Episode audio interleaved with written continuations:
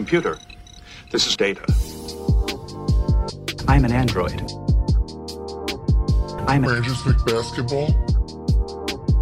I was processing all of the information. processing. It's one of those idiots who believe in analytics. Cranjis McBasketball. Analytics was crap. Does not compute. Just because you got good stats doesn't mean you're a good team. Hello and welcome back to the Lakers Exceptionalism Podcast. My name is Tom Z, joined as always by Tim, aka Cranjis McBasketball. And today, Tim, we don't have a ton of Lakers stuff to go over. I know the Discord recently started their Team for a Day series, right? So we can dig into that once there's a little bit more uh, there. And so that's exciting. As always, give us a five star and uh, send us a screenshot to get into Discord to see some of that stuff.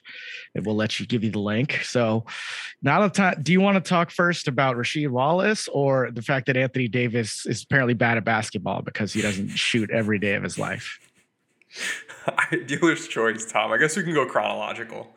Why don't Why don't we touch on Wallace? I know I did a really quick reaction pod right in the middle of the day where it was like nine minutes, ten minutes, uh, just looking at his history, just from like a resume standpoint as a coach, uh, and it was pretty quick. It was you know, there's not a whole lot here that would make an NBA franchise decide to go grab somebody who hasn't coached NBA players in a decade. Um, but obviously, he was a really great player. What where what, what are your thoughts on it? What do you like? Why why are they going after him? So, I mean, I I think it's quite as simple as he has a relationship with Coach Ham, and for whatever reason, I think either the front office or Coach Ham thinks this guy will be good for AD. They'll te- get that dog in him. Have this guy who I believe they were teammates at one point, weren't they? Or they they know each other. It's not that different than Luke Walton hiring his buddies from Arizona, who Mhm. don't really have the qualifications. It's difference being Rasheed Wallace is a very good basketball player. Uh, and a successful basketball player in the league. So there is more there, but it feels more in this, you know, what can this guy do for AD? The intangibles, get that dog in him, teach him how to get some techs and play like a play like a, a, a alpha, not a beta big. Yeah. It, it might have to be intangibles. From, from what I've heard from people who were around the program at Memphis, the college team he was working with, he was not value add for them. They, they didn't, the bigs didn't develop. He, they limited his role to basically nothing. They'd like zoom him every couple weeks.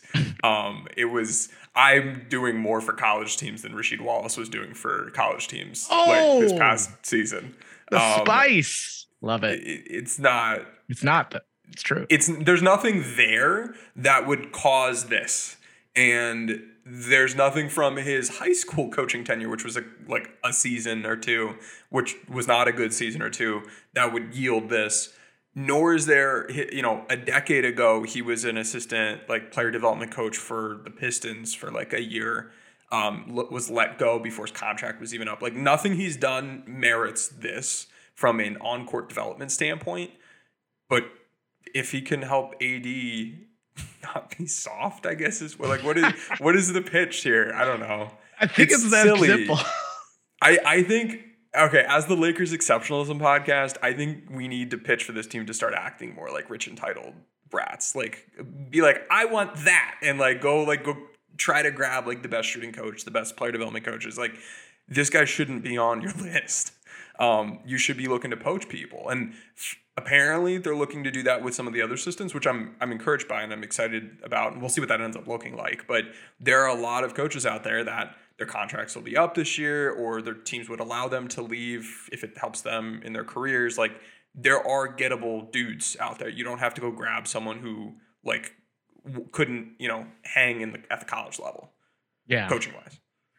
And in other smaller news, I wasn't sure if this was officially reported. It does seem like the Lakers are bringing back Phil Handy um, Mhm. for another Yeah, season. so back. and Quinton Crawford. gotcha. Quinton- Yeah, Crawford. So you know, They like were how you- smiling in a picture with with uh, Ham, Tom. As we know, if you're smiling in a picture with you know in a Lakers facility, it means we're gonna have a great season. That's Obviously. never backfired. Obviously. Uh, and then I guess next we can talk about how Anthony Davis took a vacation from basketball and people criticizing his uh, his routine in the offseason, which you know, Lakers season and his season ended like way, way back in what April, late March.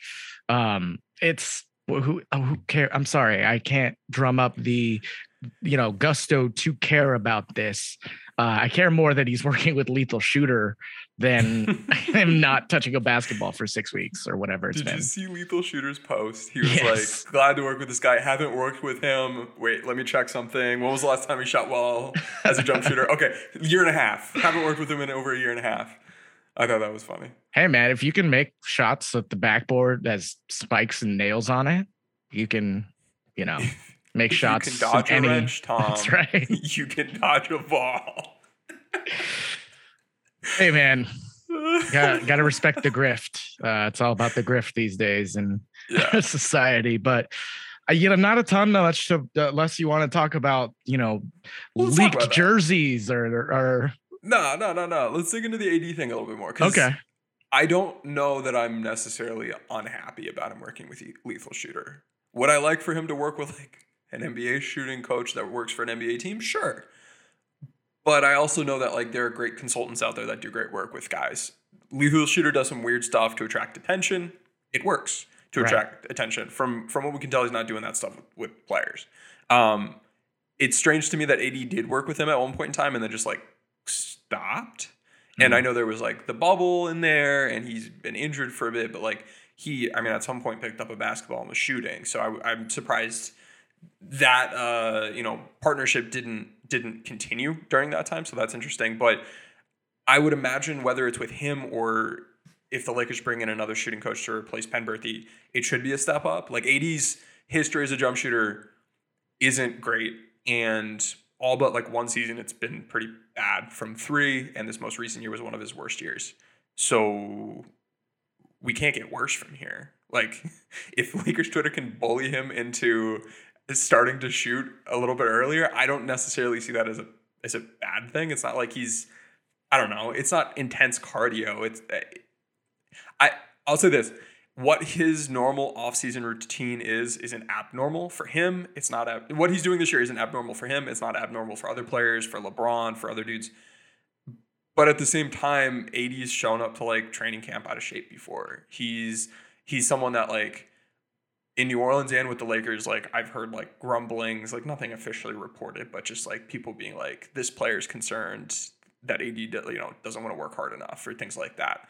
And I don't know what to make of all of that, but it, it's been kind of a constant with him over time. So I, he doesn't have a reputation among players as one of those guys that's going to go grind. So I don't mind him in an area he's been weak at, like getting a head start or saying I'm weak here, I need to go work on it. Um, so I don't I don't necessarily have a problem with it, but at the same time, it's not like he's super lazy and not you know doing shooting drills as soon as the season's over. So I'm get- kind of in the middle. I see both sides. I definitely agree with you. Like it's better that he's working with a shooting coach than no shooting Mhm. coach, right? There's a lot of like nuance here. I think what makes me I, I'm not even gonna say it bothers me. It just makes me less encouraged by it is the loudness of being on social media, promoting the fact I'm in the gym, like taking that picture with least like you don't I and this is just how I am. I know that's how the world is with social media. If you don't Mhm. post you on don't social post media, maybe it, didn't happen. it. Yeah. Right. But that's the thing that sometimes it is loud because it's not like substantial, I guess. Mhm. And again, I have no idea what he's doing. I'm, I'm just saying Yeah. this is, I think, where some people are just like really like like Mm-hmm. three days after this, there's some awareness. And if you're gonna be engaged in social media, you know how what that was all received. And then a few days later to do this does kind of seem like you are being bullied into it, which could be not even true, but it's just the perception of it. Right. The perception may not match reality, but that's that's what it looks like. And with the Lakers letting Penberthy go, not having added more folks to the staff with Ham, there's no new shooting coach. It makes sense that he he found someone else to do it and someone he's worked with in the past and someone who's worked with a plenty plenty of other players. So I don't mind it.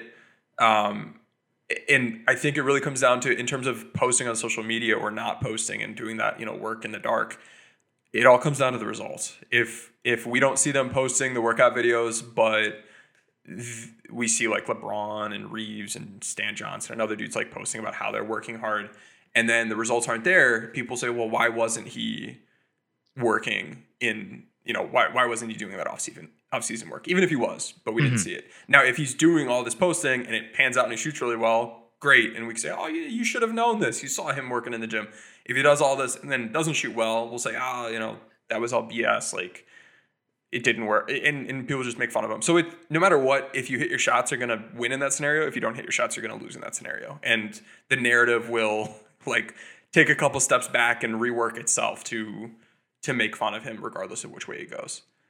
And yeah it's just eh, this is the social media game. This is how you get your you know engagement going. And it's it, to me this is just what happens when there's no basketball games to bitch about and you know we just get caught up in these just it, dumb conversations about nothing because we're not stimulated by anything else. So Mhm. just blown out of proportion to me.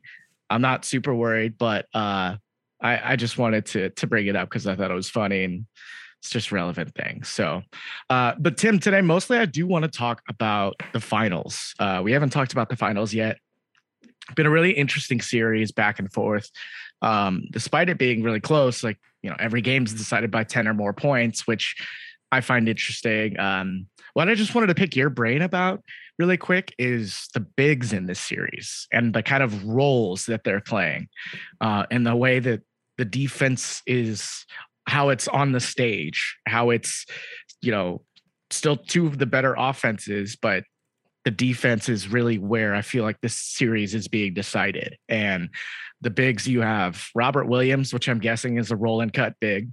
Uh, Al Horford, who I'm guessing is a, a roll and pop big. Um, and uh, offensively, right? And then you have Draymond, who's this like versatile playmaking big, I'm guessing, and then Looney, who's also a roll and cut big. Is that accurate? uh let me pull up the exact roles but i know for sure williams is a roll and cut big horford might be let's see horford is spot a up? stretch big Yeah. uh Draymond is a roll and cut big Mm. and Looney is a roll and cut big. But like you mentioned, Draymond does a lot of playmaking. And we, the playmaking isn't really part of the label itself. That's actually something I'm working on now for BBall Index is like how can we look at your playmaking data and if you I don't know, how how can I look at your data and then say this guy is a ball mover or this guy is a table setter or whatever and like come up with labels. So that's on the way. Uh, stay Mm, tuned for that. cool. But no, you're right. You're right. The, three of the four are like they're they're rim runners, they're finishers. Green's a great, you know, short roll playmaker and a great playmaker in general. And Al Horford, you know, he'll he'll finish at the rim, but he also is primarily stretching the floor and trying to open up the floor for other players to drive. So it, I guess you know, watching that the way like looking at the last year at the Bucks with them playing, you know, Brook Lopez and Giannis a lot of the time, it's still it, it's surprising to me that the small ball lineups haven't battled against each other as often uh, with success and the way that the coaches are leaning and they're going down a defensive rotation path instead of a uh, you know score more points than the other team because it's just every basket's been so hard to come by this this series. Yeah, and I think part of why we haven't seen them go really go small as much is on the like when you do it, you do it to like put the other team at a disadvantage, like defensively, Right. basically. Like, and Al Horford and Williams are mobile enough that that's not really there as much, and we'll still see Boston go small. Robert like, Williams, the- right? or sorry, yeah, yeah, Ro- uh, Al Horford, Robert Williams, like not as they're, they're mobile, but you know, it's everyone has trouble guarding Steph, but Right. for the most part, they're they're two of the better perimeter defensive bigs in the entire league, centers in the entire league. And they are Um, big. They're not like six eight or something, you know. Yeah, and, and we'll see times where like Steph is has Robert Williams guarding him and puts a move on, does a step back, and he has separation, but Williams is just so big and he jumps well and he puts his hands up and he's still able to like contest shots. So that's problematic. Um, and is I mean Boston's set up really well with those two guys. On the other side of the court, Boston doesn't have the offensive kind of guard to really go at bigs, and Looney and Green are mobile enough also that it's not, you know, it, it's not okay. This guy can't move his feet. We're gonna go attack Marc Gasol because he can't guard on ball, something like that. Those bigs don't really exist in this series, at least that are playing rotation minutes. Um, so that's I think that's part of why we're not seeing that. Now we have seen Boston play a good bit of like drop coverage against Steph, which at its face seems terrible because he's a great pull three point shooter. Yeah. But at the same time, they've done a really good job getting ball pressure and navigating screens with their guards, whether it be smart um, or or even like Well, Brown and Tatum with their wings. Like their back they've done a good pressure is job great. Getting back pressure. Yeah, getting it's really good. Like if you can do well with that and like you know be in a decent position with your big man where you're not conceding a 4v3 off ball it's not the worst thing in the world because the warriors don't attack drop coverage in smart ways like other teams do other than the pull-up threes they don't run that veer action where they'll take this, the initial ball screener and he'll go screen for a shooter that would work great for Klay or Poole they don't do that they don't run Spain action at all. It's maybe a little bit, but they, they don't like the Suns. If you're running drop coverage, they're going to absolutely annihilate you with their their Spain or stack, or they even call it snap action. The Warriors don't do that. It's like either Steph's hitting threes, and if they don't spam ball screens and he doesn't spam pull up threes, they're not beating drop coverage as much as they really should with their personnel. And I think that's a a coaching miss on their end. Now, when you play more aggressive coverages and you give up the, you know, the Yeah. pocket pass to Draymond, they're gonna kill you with their 4v3s because they've got great shooters and they've got good playmakers. And so in a really weird way, you'd almost rather play drop coverage against this team just based on not the strengths and weaknesses of the personnel, but that plus how they attack those different coverages. It's So that's been interesting. it's been because Draymond in game four was, you know, not looking to score the ball. And his Mm-hmm. he's struggled a lot offensively in the series, as everyone knows, but he has played great defense. Um, but him at the five, you would think these lineups with like, you know, the Poole lineup that's been great for them all season. They haven't really had a chance to go to that because of the defensive um, you know, issues that come with having Steph and Poole on the court at the same time. And for whatever reason, Boston has really gone away from, I guess, attacking Curry as much as as they did in the early parts of this series, which I don't Yeah. understand. Great, great question. Great call out. That's something I've had a lot of internal debate with my team at BBI about because it's Hmm. a bunch of Warriors fans and then me who hates both the teams. Yeah. Um, and the thing is, so Steph is Steph is not a, all that good of a defender any, anymore. He used to be good. He used to be a solid point of attack defender. He navigated screens well. The past couple seasons, he's been much, much weaker in a lot of areas, and they've appropriately hidden him off ball. He's in low activity roles. He's not. He's not. You know, defending in actions all that much. And when he has been targeted in switches, I was able to get to some sec- get some second spectrum data. When you attack him one v one after a switch, he's been getting annihilated the past couple seasons. And but at the same time, he has a high suppression rate in those situations, meaning like he'll prevent you from even getting a shot off. And the reason for that is because the Warriors are sending a lot of help. So even with them sending help, they which scram. causes the offense to abort and then they do a good job scrambling and recovering. Even with that help coming, Steph's still, uh, from a points per direct scoring chance standpoint, getting destroyed. So I wonder if he really truly was left 1v1, how bad it would look. But they're doing a good job not really giving up those situations because Boston's offense is pretty basic. They don't do much off ball. I I really don't like this offense the more I watch it. Yeah. Um, they do some smart stuff with their initial like primary scoring action, but there's it's like one thing and then that's it. And we're just A lot of ISO. drive and kick and ISO. Yeah. Um, and because they're so predictable and where they're going to be standing, it's easy to send aggressive help and then recover out and do that scramble recovery in a way that you can't when you're facing a team like Dallas, who is setting pin and flare screens left and right, or other teams that like the Warriors cut really well.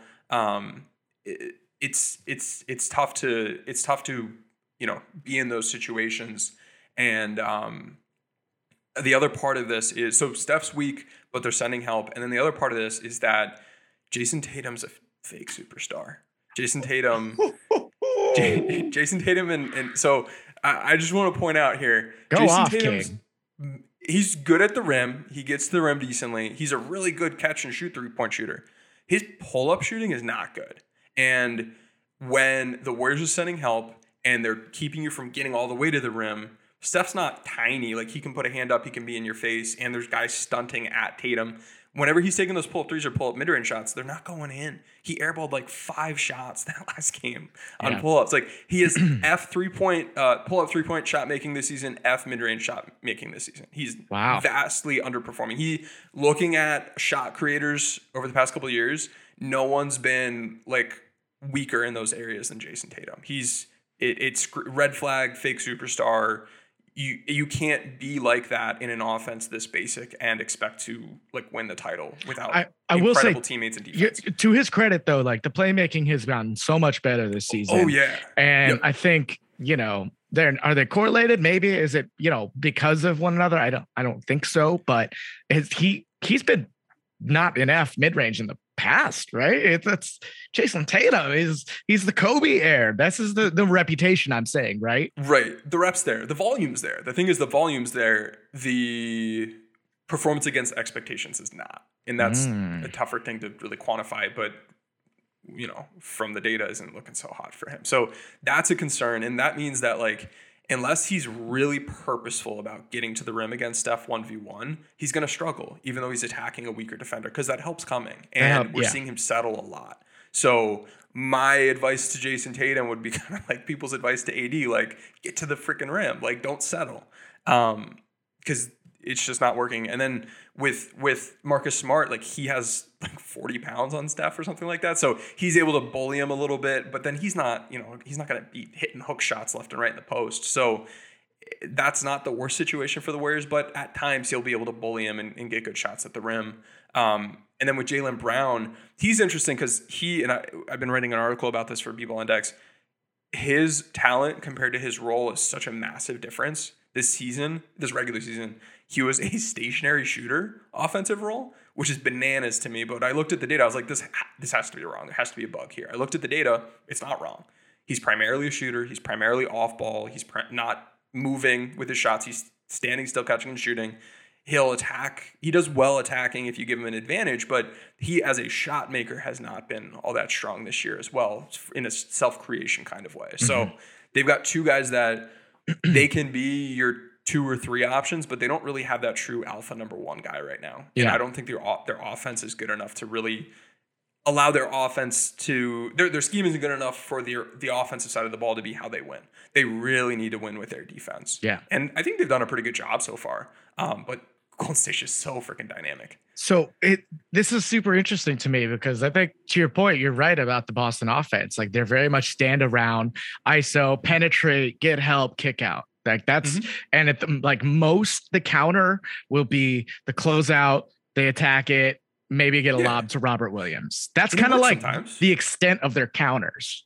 Yeah, Um, there's no there's no fl- yeah yeah yeah there's no flare screen to the corner after that that drive there's like watching the two offenses even though you'd probably say that boston has better talent the levels of counters that the warriors and pressure that a back cut or a flare screen from Draymond or you know just Steph and, and to your point with smart like as, you don't need to be strong to guard Steph. Of course, it helps. He's so good with his footwork and dribbling, his handles. You're not going to get that ball. He's going to box you out.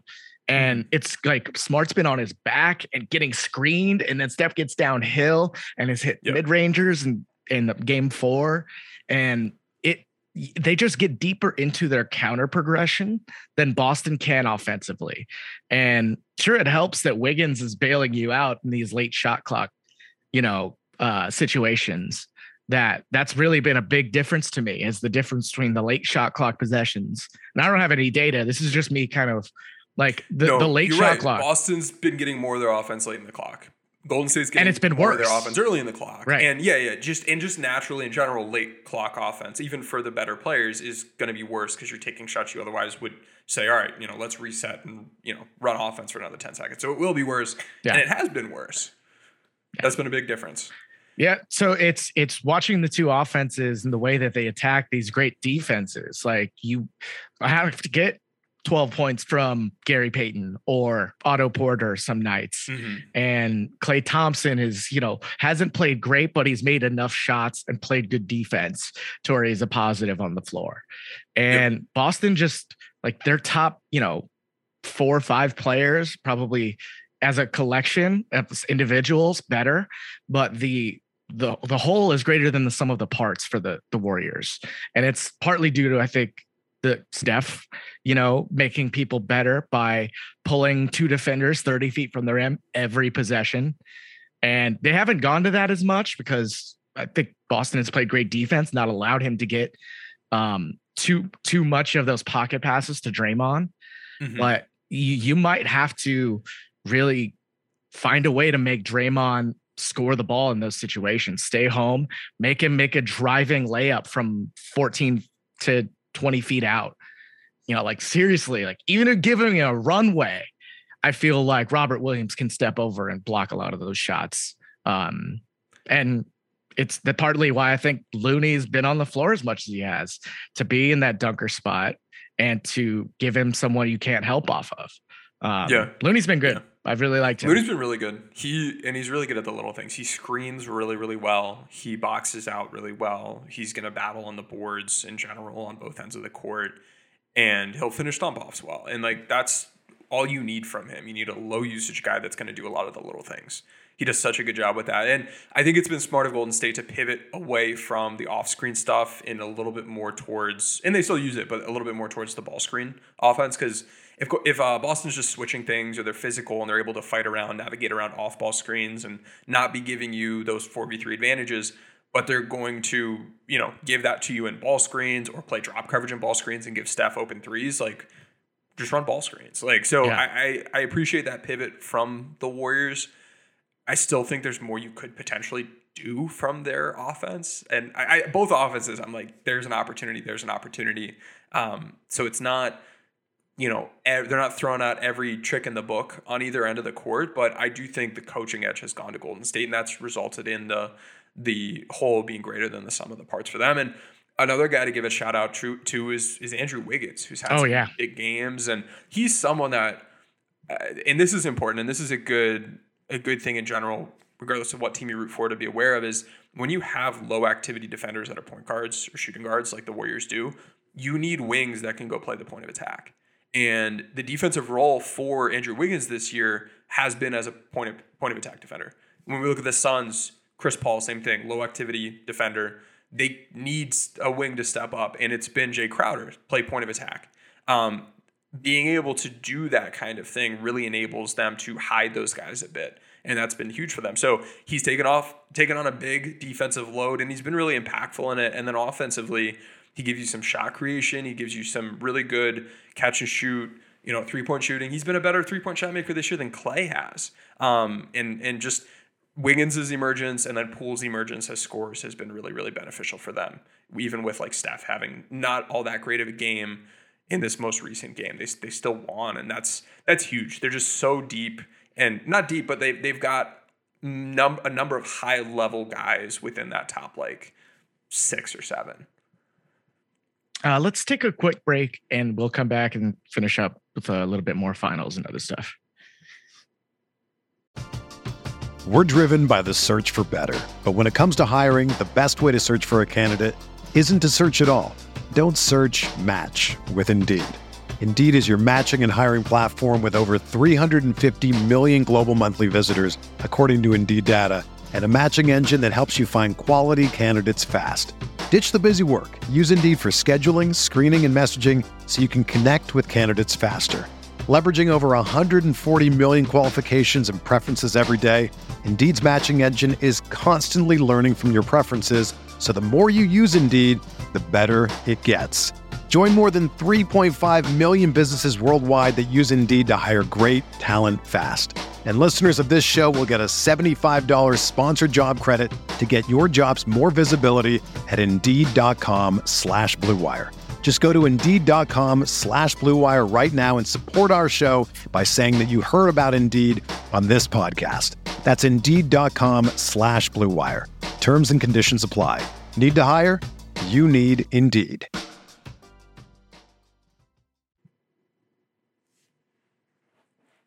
Okay, and we're back. Um, wanted to talk a little about a little more about Steph um, and and the way that he's changing the shape of the court on offense. And of course, no one else like maybe Dame Trae, I guess a little bit. They're they're still not the volume and the efficiency, just the just you know the overall impact on the game and the way it opens the court up for other players. So the reason I bring Steph up is, uh, you know, both sides of the ball are trying to to find the spacing to get some room on offense because this defense has been so good. Um, tell me what fucking role Russell Westbrook would play on the court right now because there's talk that we're bringing him back and you know try to look at the team that you're going to go into next season players on you know on your team like how which of these guys can play in the finals? What would their role be? Who's their comp in this series? And the you know the comp is tim? Gary payton. Mm. Gary payton II is the role that russell westbrook the only role that he could fill in a big series like this. You think Russell Westbrook is going to get, you know, three steals in 15 minutes and play, you know, like set 15 screens in a in a game like this is it, Tim. And there's no chance I still see this happening as more reports come out the Lakers are probably going to bring Russ back. So I, I don't know how many times we can talk about this, but what's what's the role for a player like Russell Westbrook in a final series? I don't, I don't. He's he's not playing at that level. He didn't play at that level this past season. I I think maybe coming off the bench and being an on-ball guy during the minutes that like LeBron's sitting could m- make some sense if you are very specific about what you're doing with him and the team.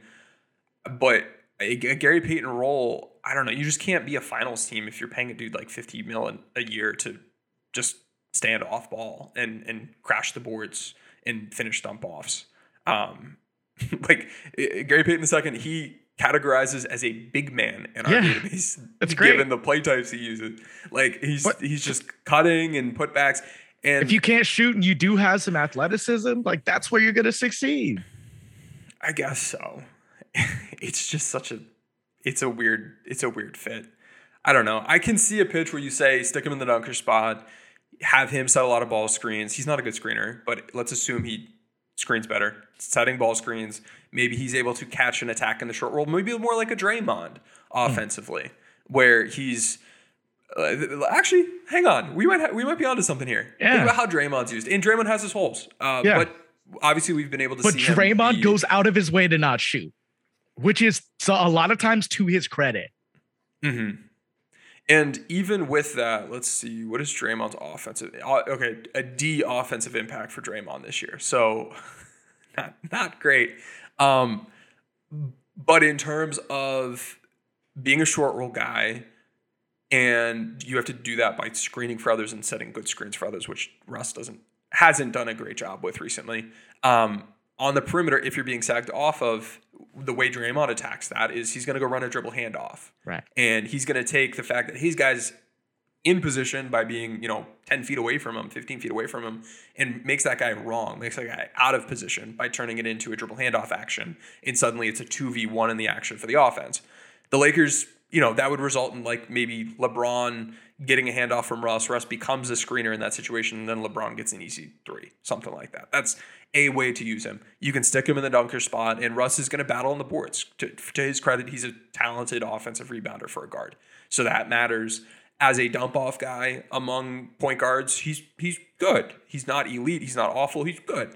Um, I wish he were a shooter though, because if you stick him in that dunker spot more, you know, as a like a go to, this is what he's going to do all the time kind of thing.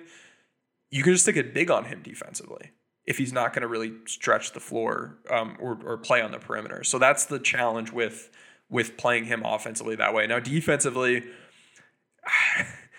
I think you have to stick him in like one of those low activity roles where you keep him away from the ball. You don't expect him to rotate. And this year he didn't rotate. He was like one of the only guys in the helper role that didn't actually help. Um, you just keep him away and have him guard the worst guy on the other team. And if you need to, you send help. Just treat him like you treat Trae Young or Steph Curry or Luka Doncic. Is is how you need to start treating Russ defensively because the skills are diminishing physically if he's in like a helper role or somewhere where he's required to rotate, he's like six three, and that's not good. Like he can't be late on rotations and also not Robert Williams' size and, and have that shot blocking ability. He's a late guard rotator defending the rim. Like a, a late guard low man isn't going to do anything for your defense. That's that's just a bad defender. Uh, but on ball in actions, he's been bad. He's been compared to point guards, played a thousand minutes or more the past couple seasons. He's got an F on ball defense grades the past four seasons in a row. He's he's been bad. he had an F in ball screen defense, ball uh, uh, ball screen navigation this past year. I don't know what you do with them. I, I, you just have to hide them, I guess, and that makes it challenging to build around, especially when you have a bunch of mins on your your your team. But I think that's what it looks like. It's it stinks. Yeah, it's not great because um, it's the worst of both worlds. Like yeah. think about it this way: the the uh, Gary Payton the seconds and the Draymonds, they're weak offensively, but they do enough that with their elite defense, right. they're good players. Right. The guys like Luka and Trae and Chris Paul, who and, and Steph, who hide on defense, aren't good defender. Like they're they're not high impact defenders, but they're huge impact offensive guys. If we're using Russ in both of those, like limited roles, there's just no path to impact with him. So at that point, I'd just rather not have him play. Yeah, let's get him. Let's get him out of here. Hopefully, it's a leverage play. Um, just can't help but think the more those re- reports come out, the Lakers are trying to keep him. That uh, there's just no there's no place for him on the court during these finals. Um, sorry, I just a little tangent. I, I don't no, I don't like hating on Russ this much. I I really don't. It's just I I don't know how many how many times we can just say the same thing. Yeah, it's I, we're trying to say it in different ways, but it, like right, the thing right. is like what happens with him is the number one thing for the Lakers this offseason because right. they don't really have money to spend and a trade is going to be a trade f- for him. And he was one of many issues last year, but he's going to be he's one of those issues that will likely carry over to this upcoming season. And there's no real pa- like guys who get sent home, the John Walls, those dudes, they're not playing on title contenders. That doesn't happen with title contenders. You can't, you know, blow 40, 50 million dollars on nothing. So that doesn't really work. Um, well, at the same time, he wasn't playing at a level and he's playing a number of minutes that like he's not contributing to a title contender realistically.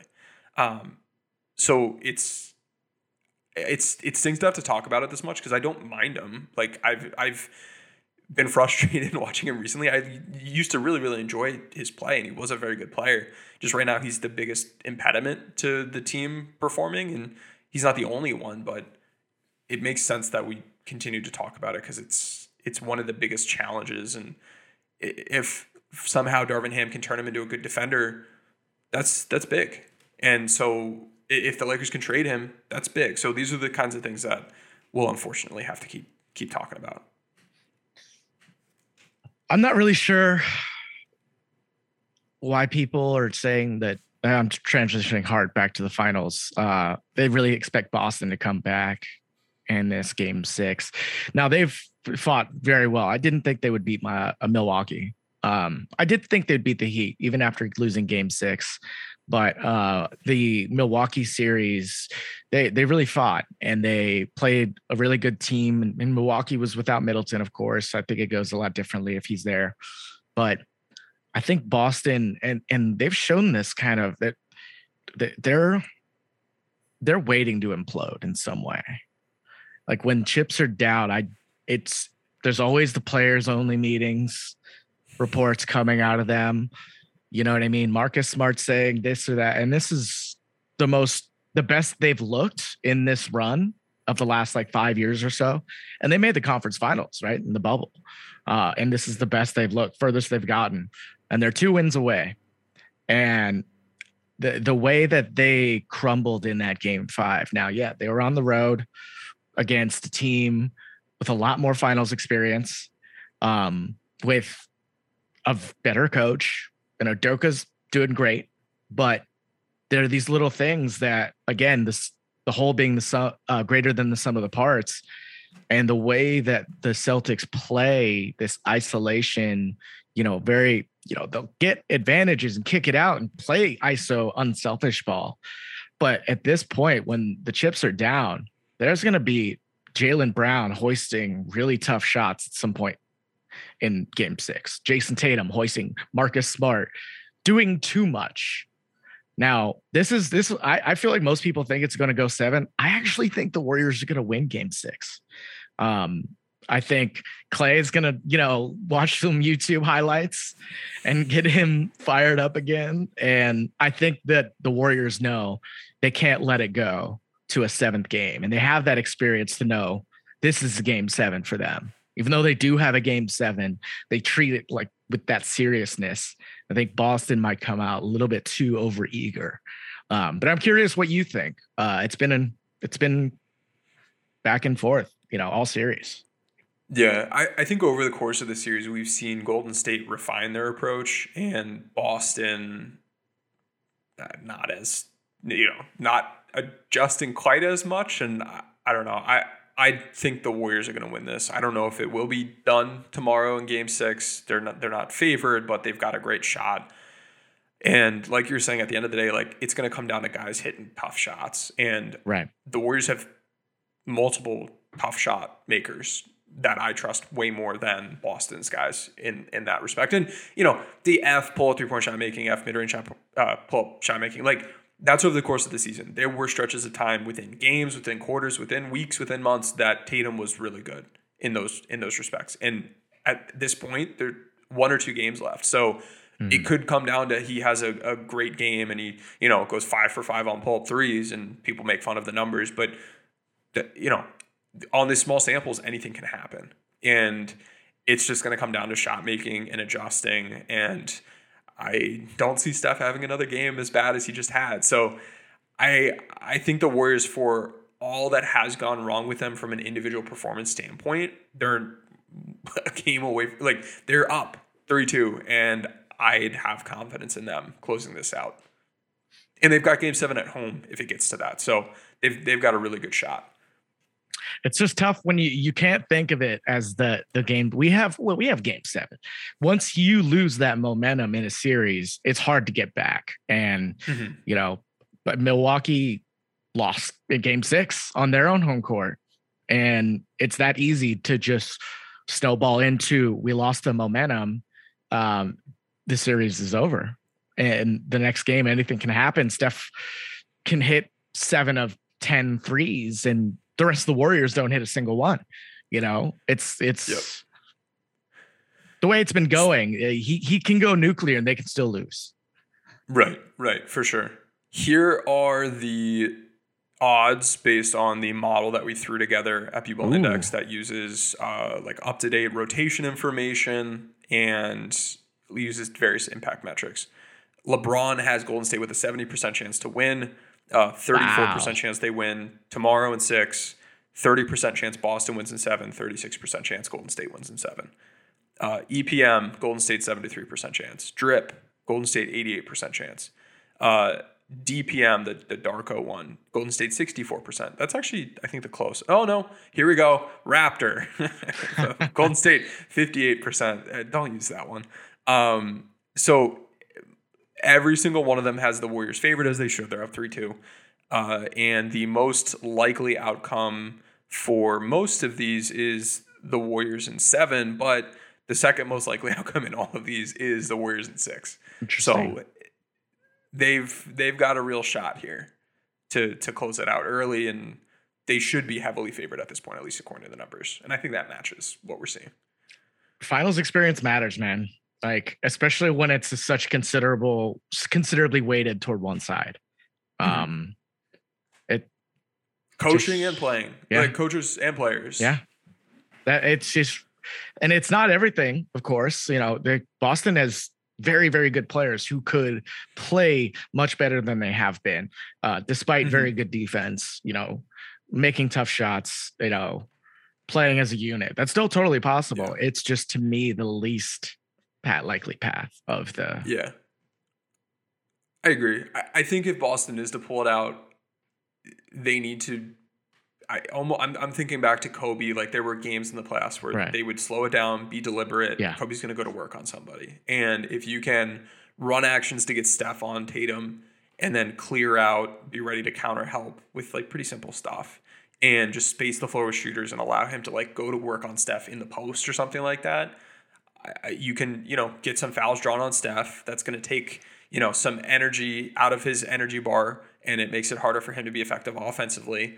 And like that's one of the things that I would be going into quarter one if I'm Boston and going right at Steph as much as I possibly can. Because if you can get three fouls on him, it changes the game completely. Right.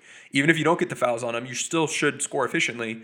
And even if you don't score efficiently, you're still, you know, getting probably decent shots and you're taking a lot out of his energy, which should help you on the defensive end of the court. So if Boston is to win, I think the storyline will be Tatum rising to the occasion and then bullying Steph defensively. If they don't, if both of those things don't happen, I don't think they're going to pull this one out. Good stuff, man. Well, let's let's wrap it up there. Let's go Warriors. Um, I know, you know, I'm with you too. Like I I really enjoyed watching the Warriors from like 15 to, you know, 16, 17 before they got Durant. And then they just Mhm. became this this monster like Yep. you know, like total super villain.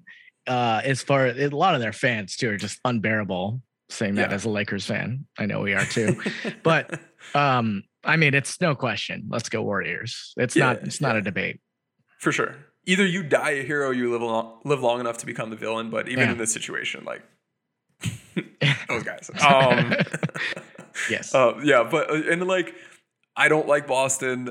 I think I despised like the like big three teams a little bit more than these teams. I like I like Al Horford. I Mhm. Tatum, Tatum, I don't mind. I don't think he's as good as people think he is, but I don't mind him. I don't like Smart at all. Smart's such a freaking flop merchant. It's so aggravating. And then he'll like flop super obviously in what's been a very physically called game and like be aghast that they didn't call like you know offensive foul. So there are certainly guys. It's good to still have guys that you despise on a team. Yeah. against. Definitely. Um, but yeah, no, it's been a good series. I'm in, I'm enjoying it, even though like no matter who wins or loses, I'm not really like happy. But definitely, Right. definitely go Warriors.